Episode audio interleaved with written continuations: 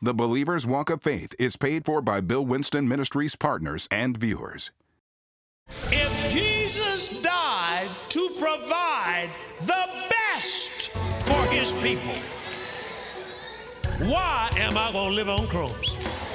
And I'm telling you, folks, the reason why is because of our thinking that that enemy couldn't stop you from getting saved, but it could stop you from thinking right. But now I say those days are over, because I'm going to preach something that's going to make you think like you never thought before. Hello, I'm Bill Winston, and we welcome you to another broadcast. This program that you're watching is called The Believer's Walk of Faith, where we walk by faith and not by sight. Well, we have another powerful teaching today. It's called Living Large. Now, here's a point you want to remember.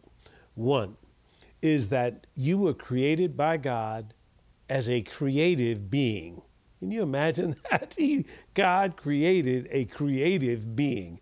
Now, what I'm saying is this, is that in Genesis chapter 2, he talks about the fact that God breathed into the nostrils of Adam, he became a living soul. Another scripture says he became a speaking spirit like God. That's what another translation says. So we're to be speaking spirits like God. So as he is, so we are to be in this world. So we're supposed to live in the God class. I mean, we're supposed to talk like God and think like God and walk like God, even believe like God. Now, another point you want to remember is this. You must know your true value. I mean, all the gold in the earth couldn't buy you back. It couldn't buy back one person in this earth. Only Jesus' blood could buy anybody back. No, I mean, just think of all the gold stacked up in all kinds of barns and Fort Knoxes and so forth. All that gold couldn't buy you back.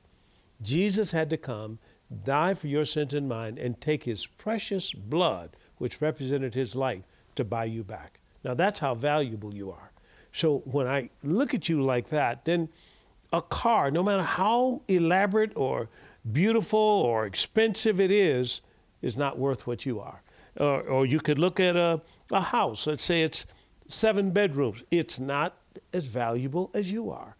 You see, God says, I've given you houses, but he also says, I've given you cities. I mean, that's how valuable you are. So a lot of times, God's people can't live large because they see themselves small. But from now on, through this teaching, you're going to live large. Let's go into it. It's called Living Large.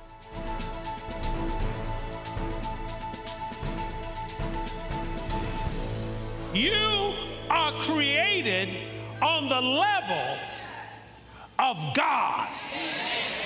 You are not God because he created you. You didn't create him.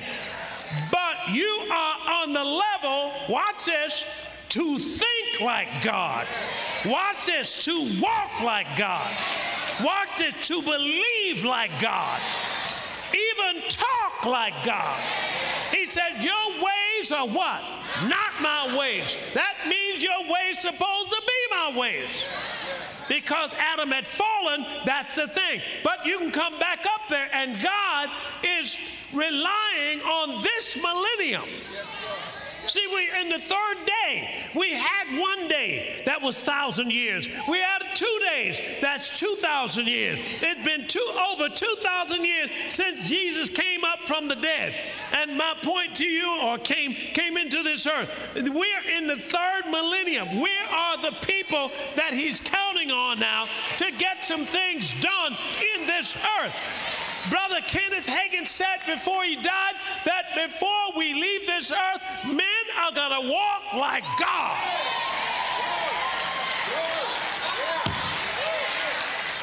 Now, those giants are no match for you. The only way they're a match for you is that you have lost your identity.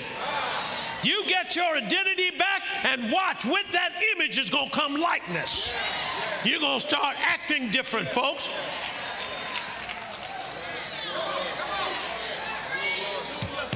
Telling you, we've looked at things and think things are worth more than us.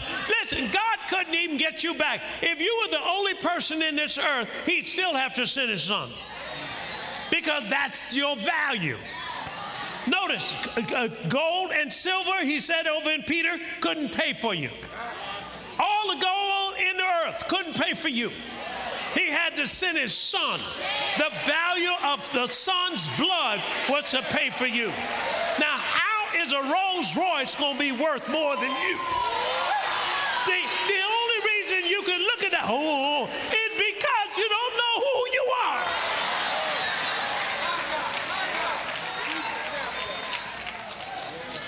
Come on, come on. Man, that thing ain't nothing but a hunk of metal. It's some leather that somebody got off a cow somewhere and so forth and so on. Who are you? You are God's child, and you have the same innards as God had. You got his nature. Come on. Am I right about it? My God. Man, we gotta get to where we're supposed to be. See, the subject is living large. You're living small, man, small, because you're still thinking of yourself back here, but I declare them days are over. I said last week, and I'll repeat it this week, your life is going to be drastically different than it is right now. So, in the kingdom of God, we operate from a sense of abundance and completeness. See, we're not, God doesn't see you as you were. He's seeing you as he said. We're not operating from a place of sickness. You know, you see yourself not sick, but healed, and Satan trying to talk you out of your healing. That's completeness. You are smart. You're smart right now. Well, I don't act smart. Talk smart then, praise God. Talk yourself into it. So, use your mouth right. Come on, let's finish that. Let's go up to Mark chapter 12 again, Matthew chapter 12 and verse 36 this time. And just look what he says. This is how valuable your speech is. He says, but I say unto you that every idle word that men shall speak, they shall give account thereof when? In the day of judgment. And I do not think the day of judgment is just when Jesus comes back. I think the day of judgment is when that thing comes to harvest. It's going to judge you. And look at the next verse. For by thy words thou shalt be what? Justified. And by thy words thou shalt be what? Condemned. Mark chapter 11, verse 23. Over in Mark chapter 11, verse 23, the same principle, because he's trying to get us back to speaking now. Moses, the first time to get the water out of the rock, he hit it with a rod, and the water came out. Am I right about it? Yes. But then the next time, he told Moses, don't hit it this time, speak to it. And what did Moses do? He hit the thing, and he said, for that, you're not going over. So there's a likeness that you're going to have to get your inheritance. There's a way you're going to have to operate, and you're going to have to leave this level of operation and go to that next level. And you can do it because you got a mouth. You're talking about everything else. So you are royalty. Say yes and amen. Yes and amen. You are royalty. So the problem that you're facing right now, if you're facing a problem, is not designed to defeat you. God plans for that problem to promote you. Psalm 75, verse 6, please. For promotion cometh neither from the east, from the west, from the south, or from your supervisor. No, did you get that? But God is the judge. Just stop right there. Why is he the judge? Because he determines who wins or loses. Not your opponent. Your job is to say it. Once you say it, God has been authorized. Now, can God operate if you start talking about, oh, my feet hurt, and I got this and got that? You can't. I understand somebody said that, but that's not for you to repeat. So, God has a personal desire still to bless the nations of the world. And he's going to use you to help get it done. Now, you got to start thinking like God. Let's work on this desire for just a minute, because this is one of the biggest problems in the church. All right? Okay, so let's look at Luke chapter 16. All right? Now, this is a situation here where you got two people. You got a person that's born again, theoretically, and a person that's not. So let's just look at this.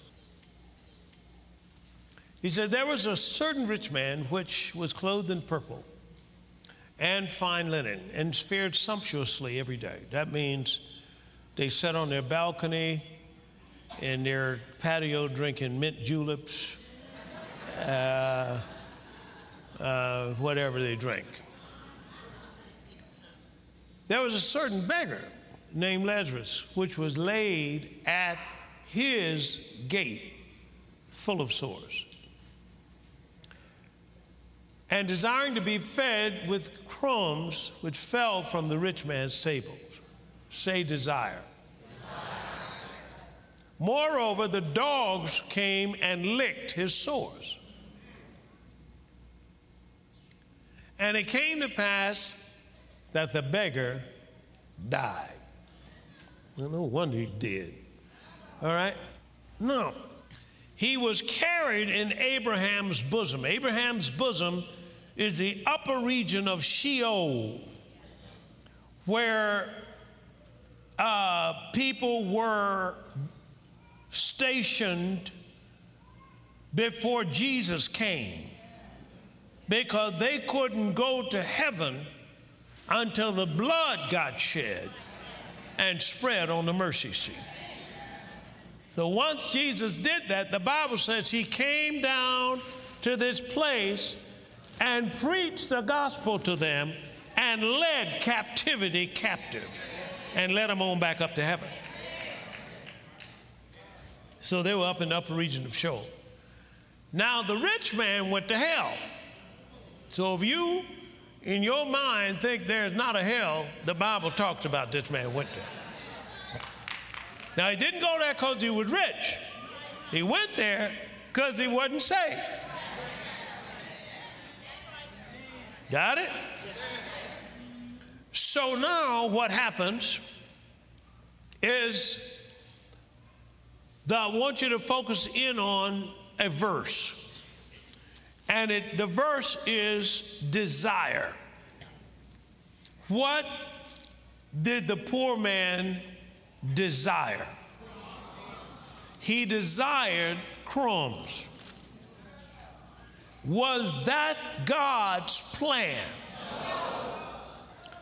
God's plan is not for you to live on crumbs. Glory to God. Say amen to this. And I do believe that it is poor stewardship for you to not desire what Jesus provided. If Jesus died to provide the best for his people, why am I going to live on crumbs? And I'm telling you, folks, the reason why is because of our thinking. That enemy couldn't stop you from getting saved, but he could stop you from thinking right. But now I say those days are over, because I'm going to preach something that's going to make you think like you never thought before. Now come on over to Numbers, and Numbers, this is Numbers chapter 13, and this is when they came back from spying out the land of Canaan.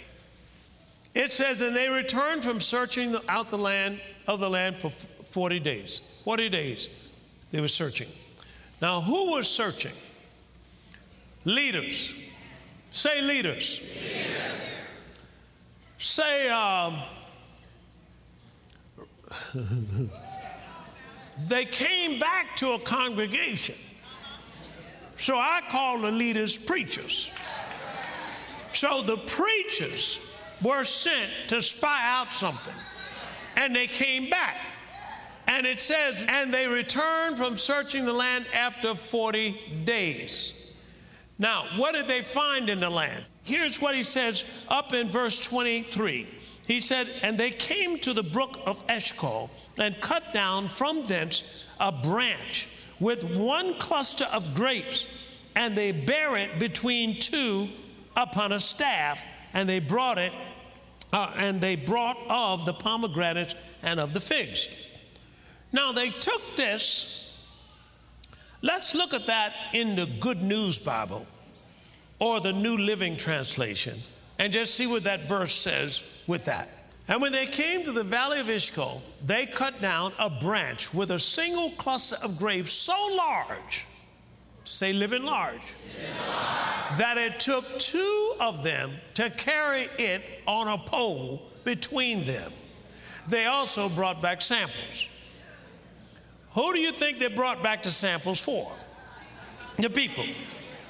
What did God want to do with the samples? All right. All right, come on down here in verse 26. And when they came to Moses and Aaron and to all the congregation of the children of Israel unto the wilderness of Paran and to Kadesh, and brought back word unto them and unto all the congregation, and showed them the fruit of the land.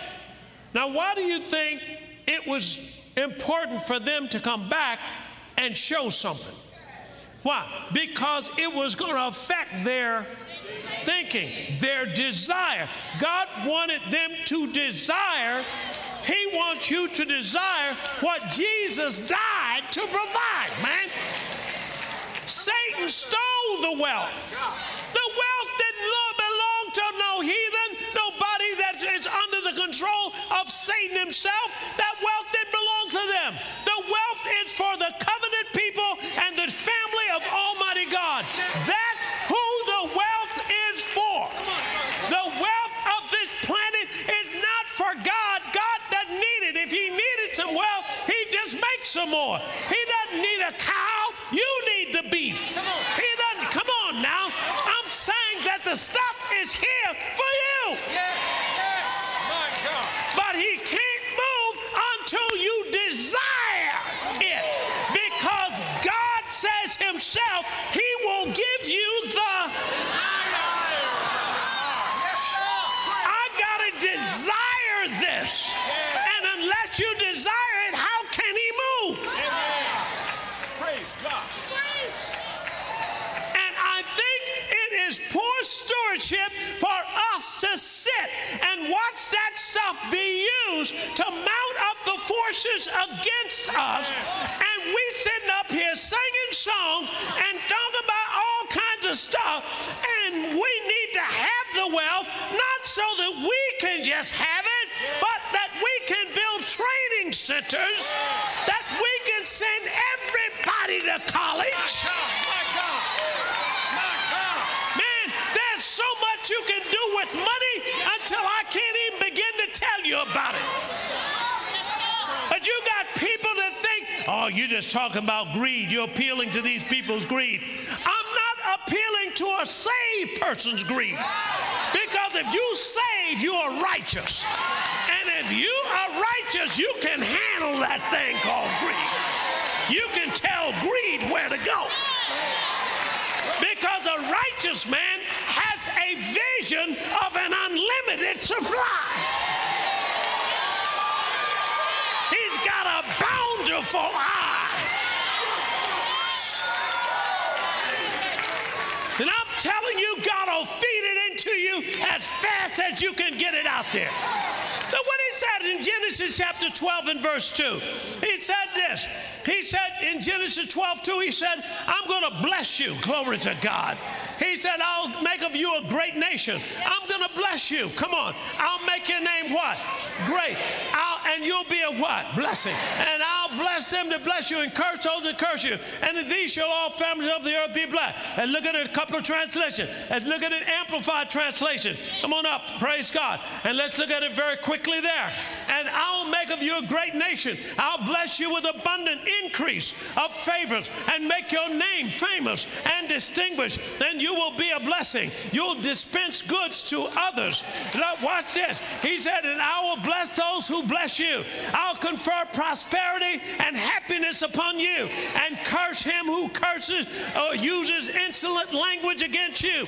And you will through you all the families and kindred of the earth shall be blessed. And by you, they will bless themselves. Let's put it up there in the Message translation, please. He said, I will make you great, a great nation, and bless you, and make you famous, and you'll be a blessing. He said, and I'll bless those who bless you, and those who curse you, I'll curse, and all the families of the earth shall we be blessed through you. Let's look at that in New Living Translation, please. In the New Living Translation, glory to God. I will make you unto a great nation. I will bless you and make you famous, and you will be a blessing to others. Keep going. And I will bless those that bless you, curse those who treat you with contempt, and all the families on the earth will be blessed through you. Let's look at the NIV translation, please. In the NIV translation, he said, I will make you a great nation. I will bless you. I will make your name great, and you will be a blessing. I will bless those that bless you, and whoever curses you, I will curse. And all peoples of the earth will be blessed through you. Let's look at the CEV translation, please. He said in the CEV, I will bless you and make your descendants unto a great nation, and you will become famous and be a blessing to others. And I will bless those who bless you, but I will put a curse on anyone who puts a curse on you, and everyone on earth will be blessed because of you.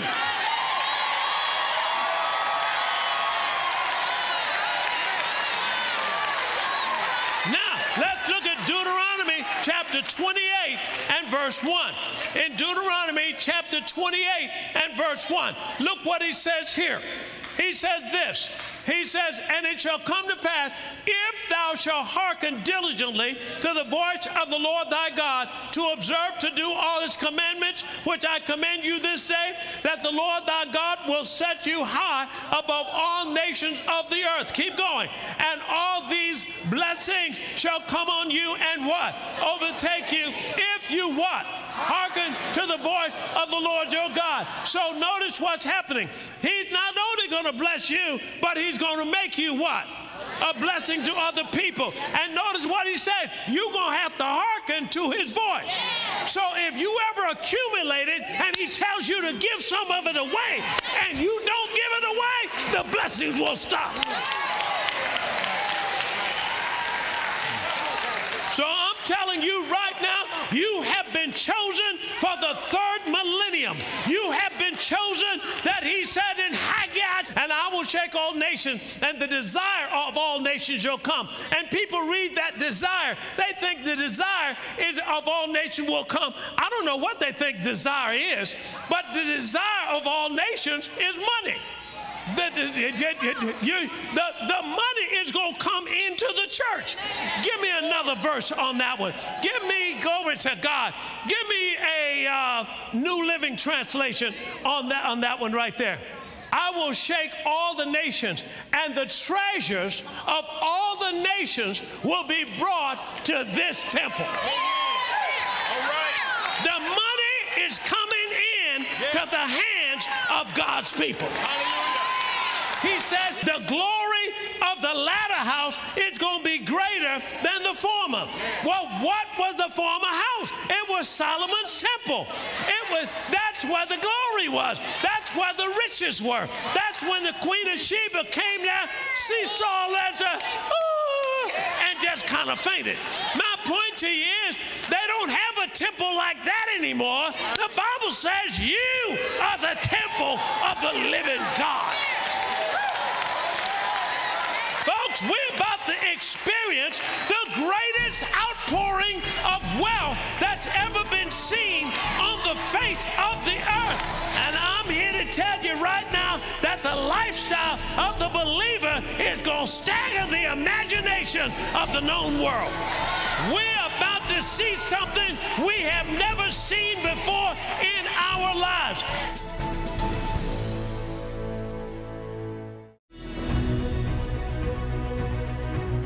Jesus died to provide you with the very best of everything. Learn how to desire and receive His best in your life with Dr. Winston's teaching, Living Large. Living large is not about greed. It's about seeing God as your only source and acknowledging that He is a big God and He is able to provide big things. When you are living large, you can be a blessing to others. It's time for you to stop thinking and living small. Order this teaching today and start living large.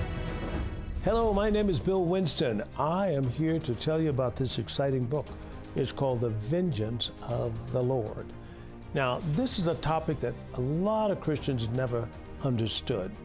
It's not revenge. That's a human concept. This is vengeance. God says over in Hebrews chapter 10, verse 30, vengeance is mine, and I will recompense, saith the Lord. What does it mean? It means justice. It means that God is the one that's going to justify you. When we were trying to buy our first shopping mall, the people didn't want us to have it. But the vengeance of the Lord stepped in.